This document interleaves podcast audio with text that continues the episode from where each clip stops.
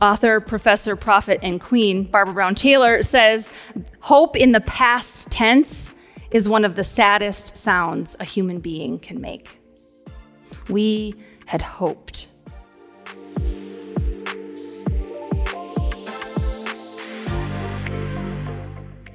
I love this story. I love this gospel story. It feels like one of the few scripture narratives we get from beginning to end, no interruptions, no additional commentary, just a lovely and rich story that if you close your eyes, you can picture it happening while you listen.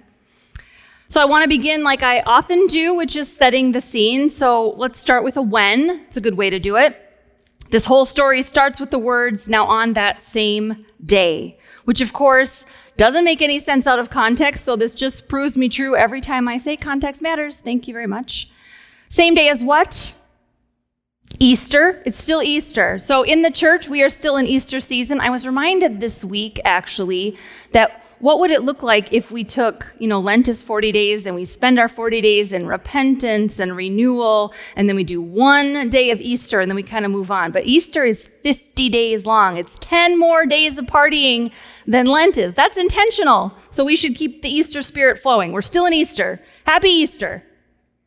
There we go. Great. So, same day as Easter is when this story is happening, right? A quick jump up in the paragraph in Luke's 24th chapter shows the story takes place on the same day as the tomb is found empty. The same day, two angels say, Why are you here? Jesus is risen. So even though the story is coming to us two weeks after Easter, in Luke's account, it is still the same day. So next is where?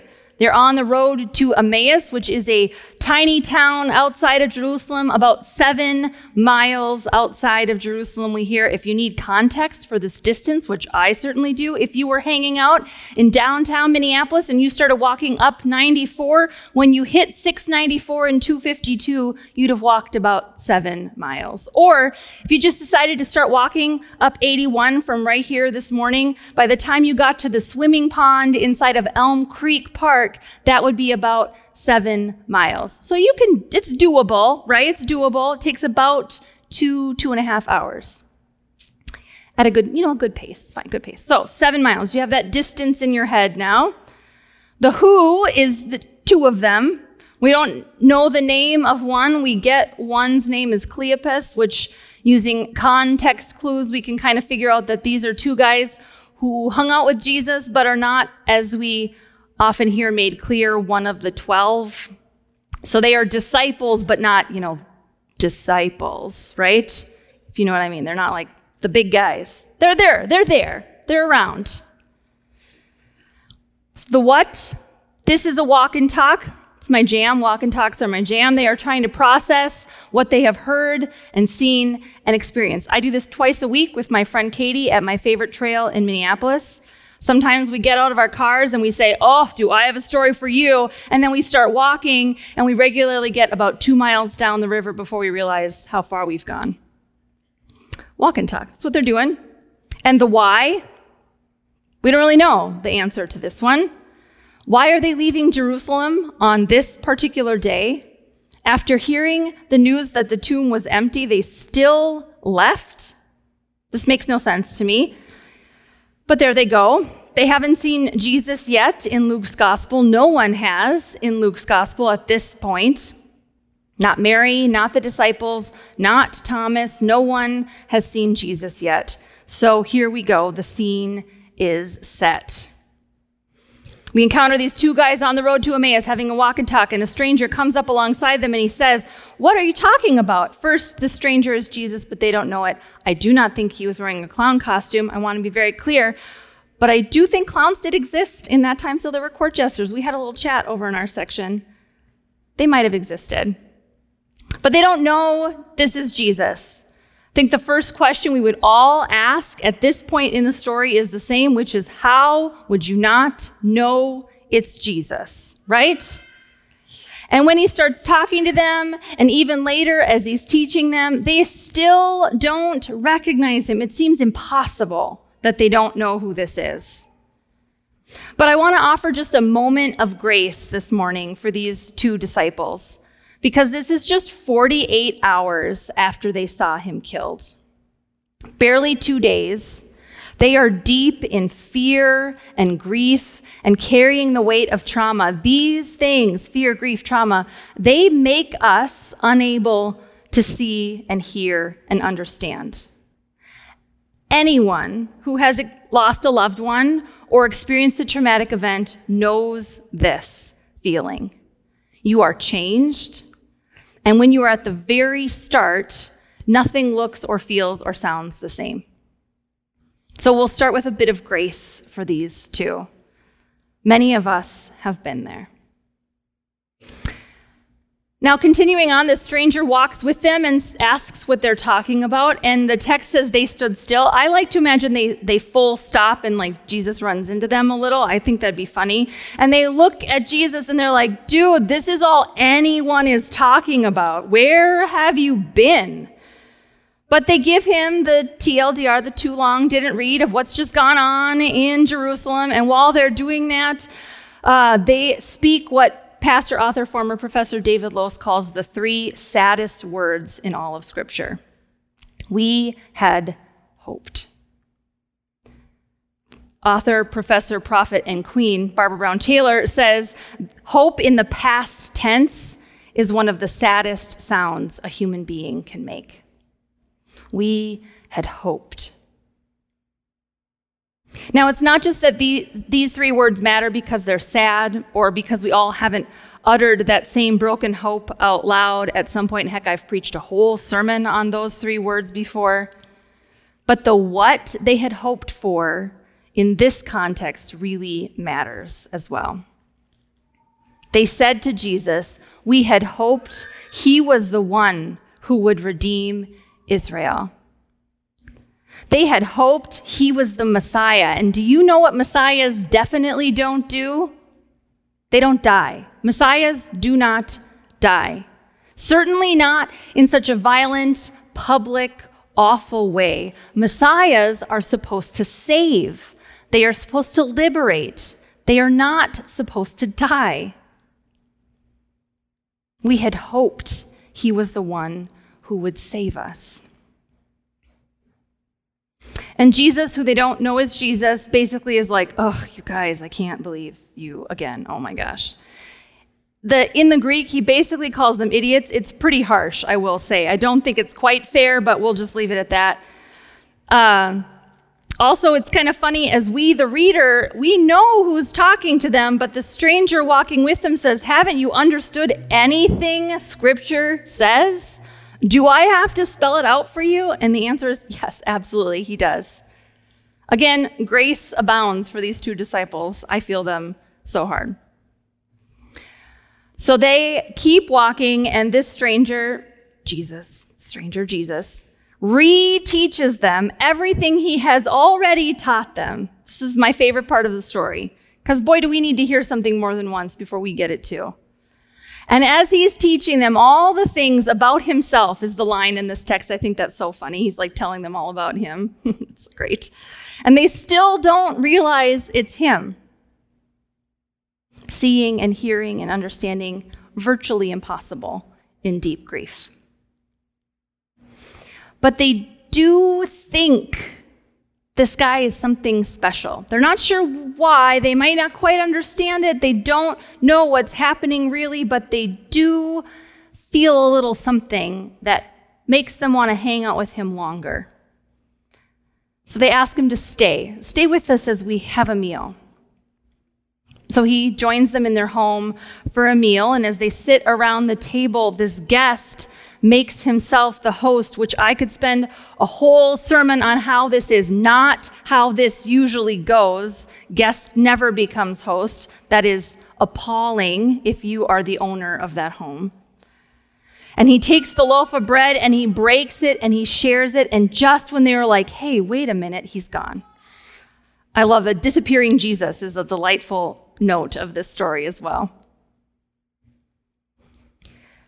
Jesus is not made known in teaching or preaching, not in seeing or hearing, but in the ordinary moment of sitting around a table and sharing a meal. I find so much comfort and grace in knowing this is something we all do all the time. It's a regular, ordinary thing. We all know how to do this. We don't need to go looking or searching. We don't need to listen to all the TED Talks or the fancy sermons. You don't need to go to seminary. You don't need to read the whole Bible. You don't need to take all, take all the classes, learn all the theology. You need only to break bread together.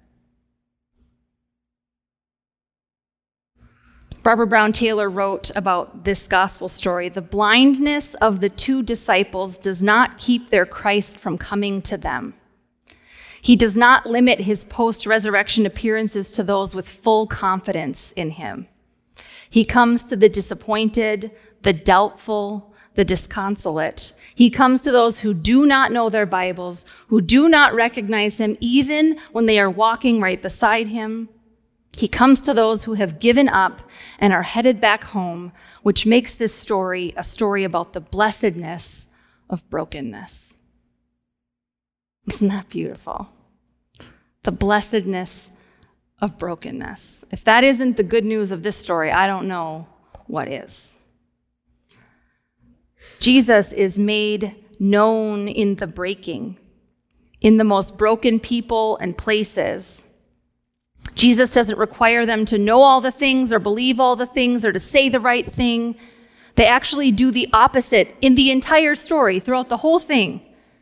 They tell the risen Jesus they had hoped Jesus would be the Messiah. It's hilarious if you think about it. I find so much comfort in this story where Jesus comes to them listens to them tell his entire story, despite him knowing the ending that they haven't figured out yet. That makes all the difference. He comes and listens to their theories and broken hearts and fearful spirits. Now, as much as the walk and talk is totally my jam, it's not actually the part of the story that matters at all. One of my professors at Luther Seminary once said, We need to be careful not to talk so much that we miss the moment in this story. I happen to think that's pretty great advice right now. Everyone has something to say, right? A hot take, a personal opinion about the world, about our country, about this church. We're doing a lot of talking. But maybe we are doing so much talking that we miss the moment. Because Jesus, much to my dismay, was not made known in the walk and talk. Jesus was made known in the breaking of the bread.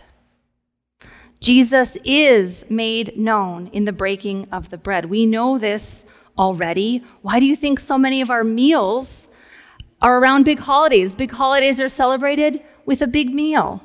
We do this all the time. It matters that when Jesus came to the disciples on that dusty road to Emmaus, he didn't make himself known until they were around a table.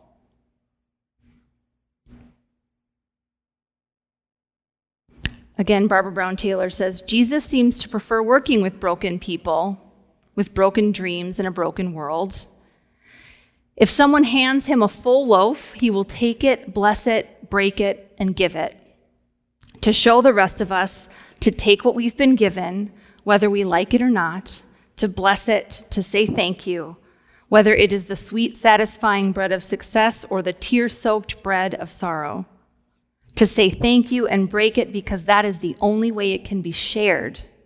To hand it around to not eat it all by ourselves, but to find someone to eat it with, so that the broken loaf may bring all of us broken ones together into one body where we recognize the risen Lord in our midst. Now, this would be the perfect time to have surprise communion on a non communion Sunday. I fully understand that. I was like, wait, there's not a communion Sunday this Sunday, and I was really disappointed. And then I realized, listen, that's actually better. Because the point of this story is that Jesus showed up in the breaking of the bread, in the sharing of the meal, and that doesn't just mean communion. That means all the meals and all the times we gather and eat together. Jesus is made known every time we gather, share, and are with each other around a table. It's coffee hour and waffle breakfasts. It's potlucks and food truck festivals. Every time we break bread together, Jesus is made known. Every time. So we're going to practice this morning.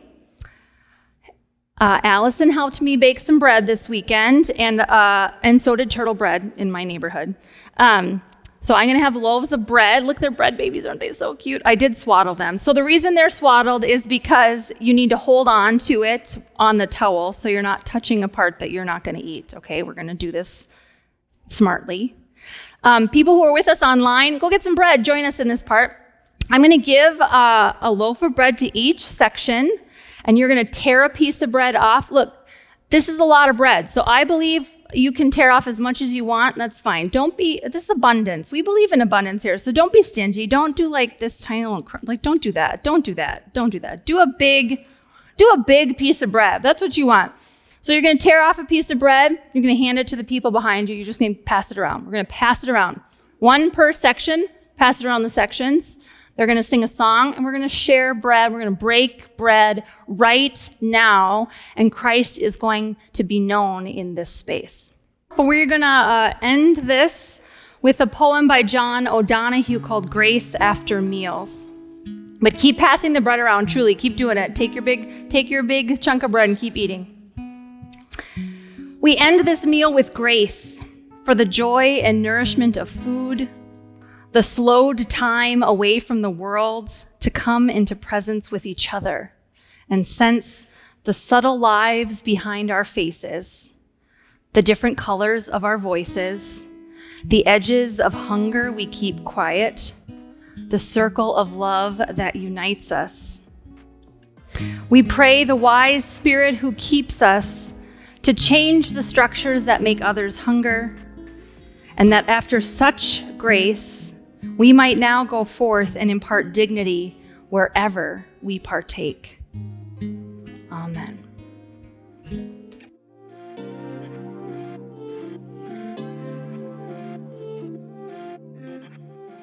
All right, so if you want more bread, it's going to be over by the coffee table. Feel free to take another chunk if you thought it was really delicious. That's the way we're supposed to do this. Uh, I want you to know that when I watched what was happening, I saw lots of smiles and laughter and big hellos as the bread was passed. And to me, that is Jesus showing up in our midst. It might have been a little like, oh, can you believe what Natalia is making us do? And also, it was the way Jesus shows up. I think so many of us like to think, like, oh, I would totally recognize Jesus if Jesus was walking alongside me. But the reality is, it's happening all the time because each one of you is made in the image of God. And so God is always among us. So, how we make God known among us is by sharing a meal together. We just did it. We're going to do it again. You're going to go outside and do it even more. And with that, we have been fed, and now we are sent to go in peace to love and serve the Lord.